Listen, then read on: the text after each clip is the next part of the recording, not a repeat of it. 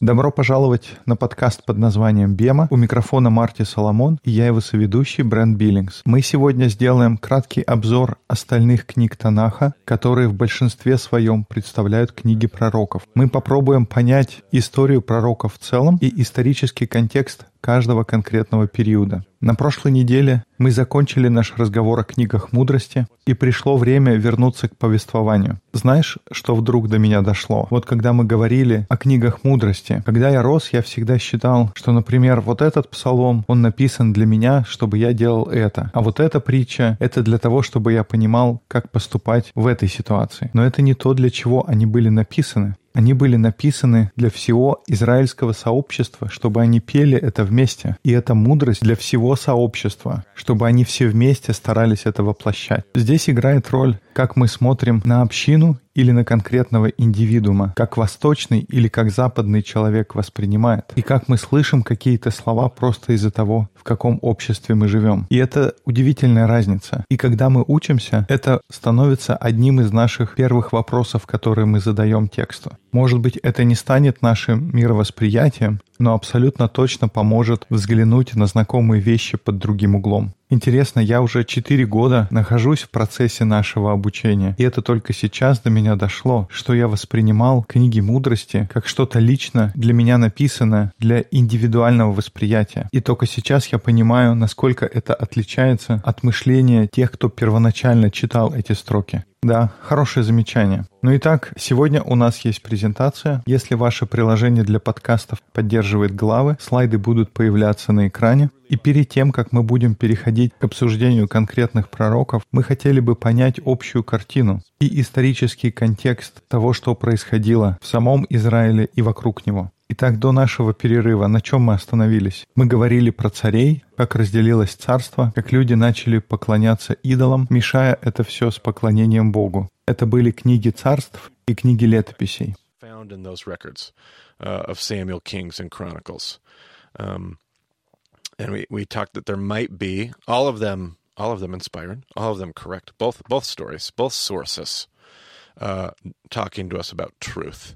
uh. Um, but we also suggested that there might be uh, a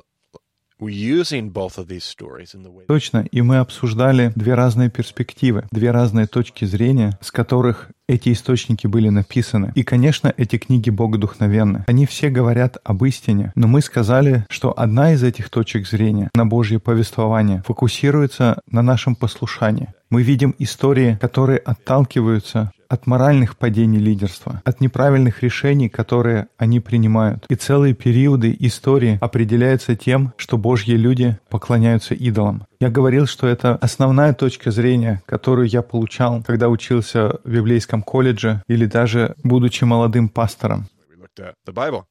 Um, lately. He's really big on. Смотрели на Библию, как будто основное — это знать правильный моральный кодекс. И это то, что мы видели в книгах царств. Но с другой стороны, я предположил, что автор книг летописей или паралипоменон писали гораздо позже, как бы оглядываясь назад на историю. И это историческое понимание, которое приходит по прошествии стольких лет, оно вдохновляет нас не упустить историю, которая происходит на фоне другой истории, что есть гораздо более фундаментальная причина, почему Израиль пал. И есть глубинная причина, почему Давид принимает те решения, о которых мы читаем. И то, что произошло с Соломоном, в основе лежит их жажда империи. И, по-видимому, это точка зрения летописца, что не только Соломон, но весь Израиль, он погряз в жажде империи. Они забыли о Божьем проекте, они забыли, откуда они вышли, они забыли основную нить истории и забыли миссию, которая у них есть. Это было одно из основных утверждений, которые мы сделали тогда на тех подкастах. Так что мы продолжаем движение по этому повествованию, наше путешествие по Божьей истории и истории Его людей. И мы хотим смотреть на эту историю и понять, может быть, есть еще какие-то подсказки, какие-то указатели вообще на правильном ли мы пути. Может, тут Брент и Марти сидят и просто глупости говорят. И пророки — это прекрасный раздел в Писаниях, чтобы посмотреть на это лучше. И говоря о пророках, это хороший момент обсудить, кто такой пророк, перед тем, как мы углубимся в чтение их книг. Интересно, когда ты рос, как ты себе представлял, кто такой пророк? Представлял, что пророк — это тот, кто говорит о будущем, толкует сны и гадает на кофейной гуще, чтобы рассказать, что произойдет. Точно. Никто не понимает, о чем он говорит, пока не пройдет несколько сотен или тысяч лет. Точно. Как кто-то говорил, ну все эти пророки, они говорили только об Иисусе. Но в библейском смысле, особенно с еврейской точки зрения, слово «пророк» имеет очень мало чего общего с будущим. Пророк — это означает то, что ты посланник Бога, Божьи уста. Пророк — это как Божьи уста. И все же нам часто внушают мысль, что пророк — это такой богоугодный предсказатель судьбы, который говорит о том, что произойдет в будущем. Но это представляет проблему во многих аспектах. И не последнее в этом списке — это неверное убеждение. В последнее время я много пишу заметок и затем читаю их здесь на подкасте. Ну ты же ведь этого не скрываешь. I mean, yeah, you're telling it straight. Пророк — это как Божий рупор. У Бога есть послание для людей. И пророк — это рупор, это те уста, которые говорят это послание. И под посланием я имею в виду настоящее время. Это те слова и мысли, которые нужно донести тем людям, к которым обращается пророк. Например, Бог отправляет Амоса для того, чтобы передать послание к той аудитории, которая Амоса окружает. И это то, что делает Амоса пророком. То есть он пророк не потому, что он говорит о будущем, но он пророк, потому что он приносит послание. Он посланник, он уста Господа. У Бога есть послание людям, израильтянам тех времен, не будущих, хотя, конечно, многое из этого действительно применимо и к последующим поколениям. Но основная цель пророка — это было принести послание к людям его времени, его современникам. Это не было какое-то зашифрованное сообщение будущему. И тогда его современники сидели в неведении и ждали каких-то людей из будущего, таких как я и Брент, придем и разгадаем это послание.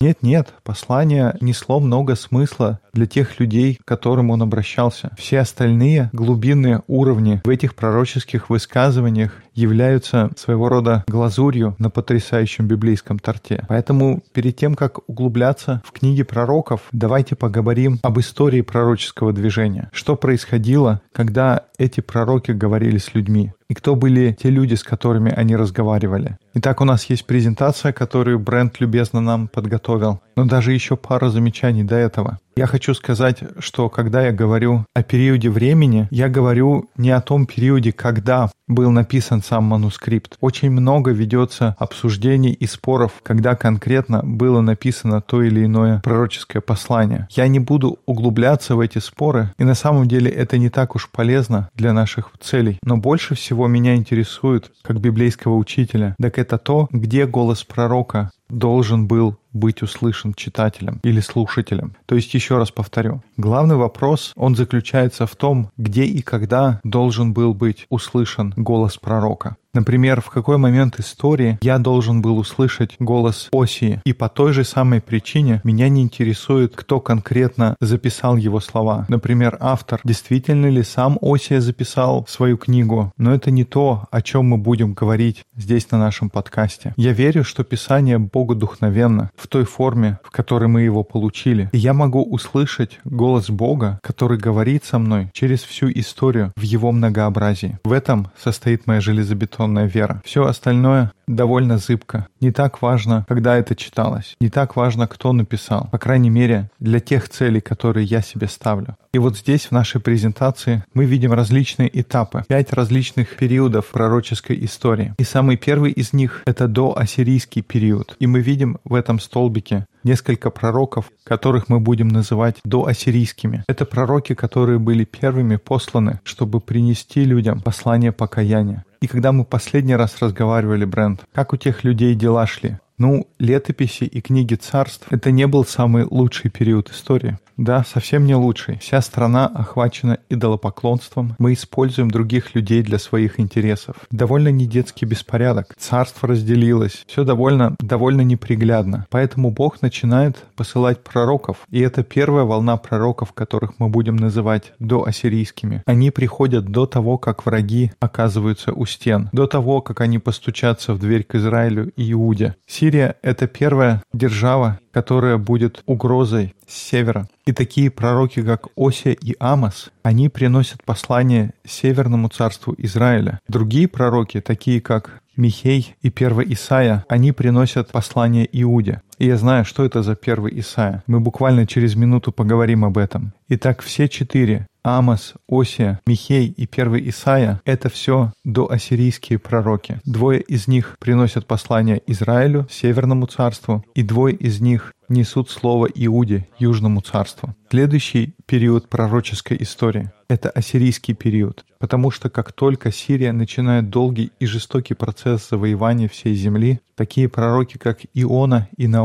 начинают говорить о Божьем терпении и грядущей справедливости. Пророки Сафония и второй Исаия начинают проповедовать послание покаяния Иуде, и о той опасности, которая ждет их, если они не усвоят уроки своих братьев с севера. То есть, с одной стороны, Иона и Наум говорят с израильтянами в тот момент, когда Израиль сдается и терпит поражение под натиском Сирии, а с другой стороны есть пророки, которые говорят к Иуде и говорят, если ты не развернешься, ты окажешься в том же самом положении. И затем идет период вавилонских пророков, потому что что происходит после Сирии? Приходит Вавилон, и уже Вавилон всех захватывает.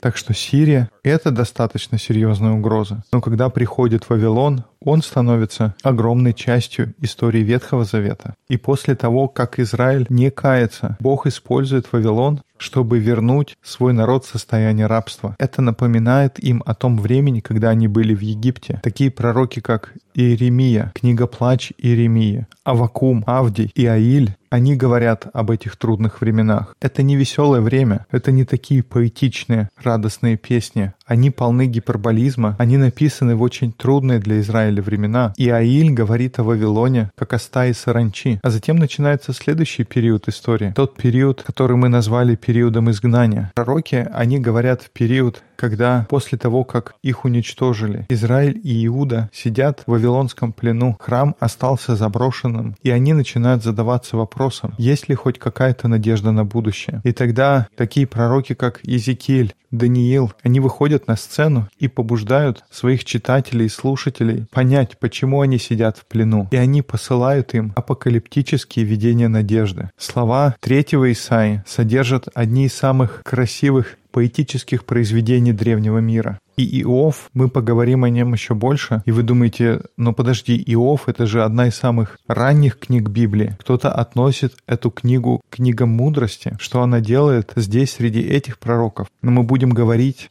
что книга Иова — это драма, которая позволяет по-новому взглянуть на человеческие страдания. И в конце у нас есть последний период истории, период, который я назвал период остатка, потому что в этом периоде евреям разрешается вернуться домой и начать восстанавливать. Книги Ездры и Неемии как раз рассказывают о том, как начался период восстановления. Такие пророки, как Агей и Захария, четвертый Исаия и Малахия обращаются к людям и поощряют их идти Божьими путями и выполнять миссию Бога в мире, чтобы помнить, откуда они вышли, если говорить языком второзакония. И на протяжении всего нашего обзора библейских пророков я хочу призвать нас всех прислушаться к тому посланию, которое лежит в основе. Я хочу, чтобы мы задумались, это первый источник или второй. Итак, я не знаю, если вы следили за всей презентацией, но я еще раз быстро пробегусь. Итак, вначале у нас есть до ассирийские пророки. Амос и Осия, они говорят с Израилем. Михей и первый Исаия, они приносят послание Иуде. Затем появляются ассирийские пророки. Иона и Наум, они обращаются к израильскому народу, которого завоевала Ассирия, в то время как к народу Иуды обращаются Сафония и второй Исаия. I certainly wasn't taught that in Bible college. They would not be probably glad that I'm splitting it up like that. But nevertheless, here we are. Uh, most scholars, uh, well, pretty much the entire conversation that I am aware of Что это за история такая с этими Исаиями? Какое-то безумие. В Библии же всего одна книга пророка Исаии. Там нет четырех книг Исаия. Это не то, чему учат в библейском колледже. Но тем не менее, большинство ученых, по крайней мере те разговоры, о которых я знаю, говорят о том, что в книге Исаии слышится несколько голосов. Мы еще чуть более подробно поговорим об этом, но там четко прослеживаются разные периоды истории. И либо Исаия действительно очень хорошо говорит о будущем, есть множество споров о том, сколько этих голосов, где заканчивается один, начинается другой. We'll talk about each one of those as we go through it. Um, but there is definitely a pre Assyrian voice to Isaiah. Мы поговорим об этом по мере того, как будем двигаться, но очень четко прослеживается до ассирийский голос Исаи. Потом в Исаии начинается часть как ассирийский голос, потом мы видим часть, которая относится к периоду изгнания, и затем голос, который обращается к остатку. Кто-то говорит, что голосов даже больше, некоторые говорят, что все они перемешаны и переплетены. Очень глубоко в детали мы вдаваться не будем. Если вы раньше проходили мой курс, то я говорил о трех голосах, но по мере того, как я учусь и получаю больше информации, я добавил и выделил отдельно четвертый голос. Я теперь считаю, что есть, очевидно, голос четвертого Исаи. Волтер Бругаман, мне кажется, у него есть очень хорошая работа, которая называется «Из Вавилона». И вообще любое произведение Бругамана, оно замечательно. Но если прямо сейчас взять эту книгу читать, она будет забегать немного вперед нашего изучения. Поэтому, если у вас хватит терпения, я посоветую вам подождать до конца нашей сессии, где мы обсуждаем пророков, потому что там будут какие-то вещи, которыми мы еще не занимались, и, может быть, вы будете не готовы. Поэтому я еще раз порекомендую эту книгу в конце второй сессии. Но в этой книге он обсуждает различные голоса в книге пророка Исаи. Не конкретно, но косвенно. И это был один из тех отрывков, которые я подумал, о, это очень хорошо порекомендовать. Так что вот такое замечание о различных голосах Исаия, и второй Исаия появляется в ассирийский период. Затем идут пророки вавилонского периода. И там мы видим книги пророки Иеремии, «Плач», «Плач Иеремии», написал ли сам Иеремия. Есть определенная традиция, в которой говорится, что нет, был кто-то другой автор. И затем идут то, что кто-то называет малыми пророками. Авакум, Авдий и Аиль. Эти пророки приходят, когда Вавилон завоевывает, на этот раз уже территорию Израиля. И нужно понимать, что этот период завоевания, он не случился за один день. Это завоевание длилось годами, но в итоге оно закончилось и вся земля была завоевана. И теперь народ сидит в изгнании. И в период изгнания мы слышим послания другого типа. Приходят Иезекииль и Даниил, я думаю, в то время книга Иова была снова переписана. И, как я сказал, мы об этом поговорим еще чуть позже. В это время мы слышим слова третьего Исаия. Пророки приходят и хотят вселить надежду и укрепить народ Божий, чтобы дать им силу пережить изгнание. И тогда народ проходит через этот период. И тогда начинается период остатка. Uh, on what do you do when you get to go back home. Do you go back home and rebuild? Do you stay uh, in Persia and try to И здесь как раз книга Бругемана из Вавилона очень помогает. И здесь мы видим разный взгляд на то, что делать. Будешь возвращаться домой, пойдешь и все заново восстановишь, или ты останешься в Персии и попытаешься влиять на тот мир, который вокруг тебя. Мы все это обсудим, и у нас будет полная картина к концу второй сессии. Здесь мы видим историю Исфирь. Она написана с точки зрения тех людей, которые остаются и пытаются влиять на то, что происходит в Персии. Езра и Неемия рассказывают о тех людях, которые вернулись, чтобы восстановить. А Гей тоже, очевидно, говорит о восстановлении. Книга Захарии и 4 Исаия говорят о надежде, которая нас ждет. А в книге Малахии мы читаем о том, что не будет все идеально. Она, наоборот, пытается их снова вернуть, потому что, может быть, люди снова теряют нить истории. Так что я надеюсь, это немного готовит почву для наших следующих обсуждений. Мы поговорим более конкретно о каждом из этих периодов истории. Мы начнем с доассирийского периода, потом сирийский период, вавилонский, период изгнания и период остатка. И тогда мы подойдем к окончанию нашей второй сессии. Вполне возможно, у нас просто будет по одному подкасту на каждого пророка. Ну что ж, хорошо. Если вы живете на Полюс, присоединяйтесь к нашим дискуссионным группам в Москве по вторникам, в Пулмане по средам. С Марти можно связаться на Твиттер как Марти Соломон. Спросите его об этих четырех Исаях. Меня можно найти как EIBCB. Больше деталей о подкасте есть на сайте bemadiscipleship.com. Спасибо, что слушали подкаст под названием «Бема». До скорых встреч в эфире.